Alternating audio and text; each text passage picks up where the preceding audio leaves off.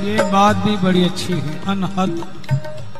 जिसकी कोई हद ही ना हो, वो नाद अभी नासा वालों ने कुछ तस्वीरें भेजी, जहाँ सूर्य के पास से भी ओम ओम की ध्वनि आ रही है।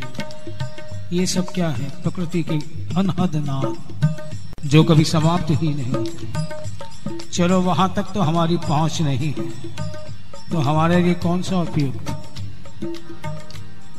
हम नाम इस ढंग से ले कि नाम नीचे उतरता चला जाए। देखो, हर शब्द ध्वनि से उत्पन्न हुआ है और हर ध्वनि की, हर साउंड की इको ज़रूर। जब वो इको सुनाई देनी शुरू करे तो समझ लेना अंदर का अंतरनाद जागृत हो गया। फिर हमें नाम लेने की ज़रूरत नहीं। उसी नाद से हमारी बात बनती जाती है।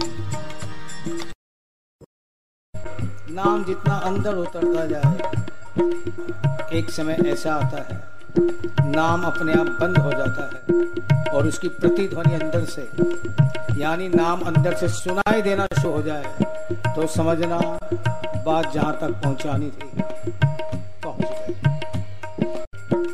यदि उस इको पे भी हमारा ध्यान चला जाए तो वही जप जो हम करते हैं, नाम ही तो है वो, वही जप अजपा जप भी बन सकता है। ये अभ्यास से तो होता ही है। और अभ्यास और भी जल्दी हो जाता है यदि उसकी कृपा साथ में मिल जाए। फिर कह दो, कृपा तभी मिलती है।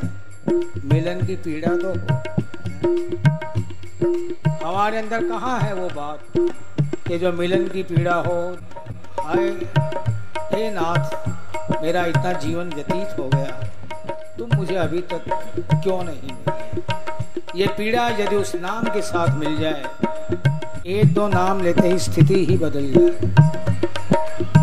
कई संतों के जीवन में भक्त माल में भी आती है कि बस वो ध्वनि अब देनी नहीं पड़ रही, अंदर से अपने आप चल रही पता ही नहीं चल रहा क्या है, क्या नहीं।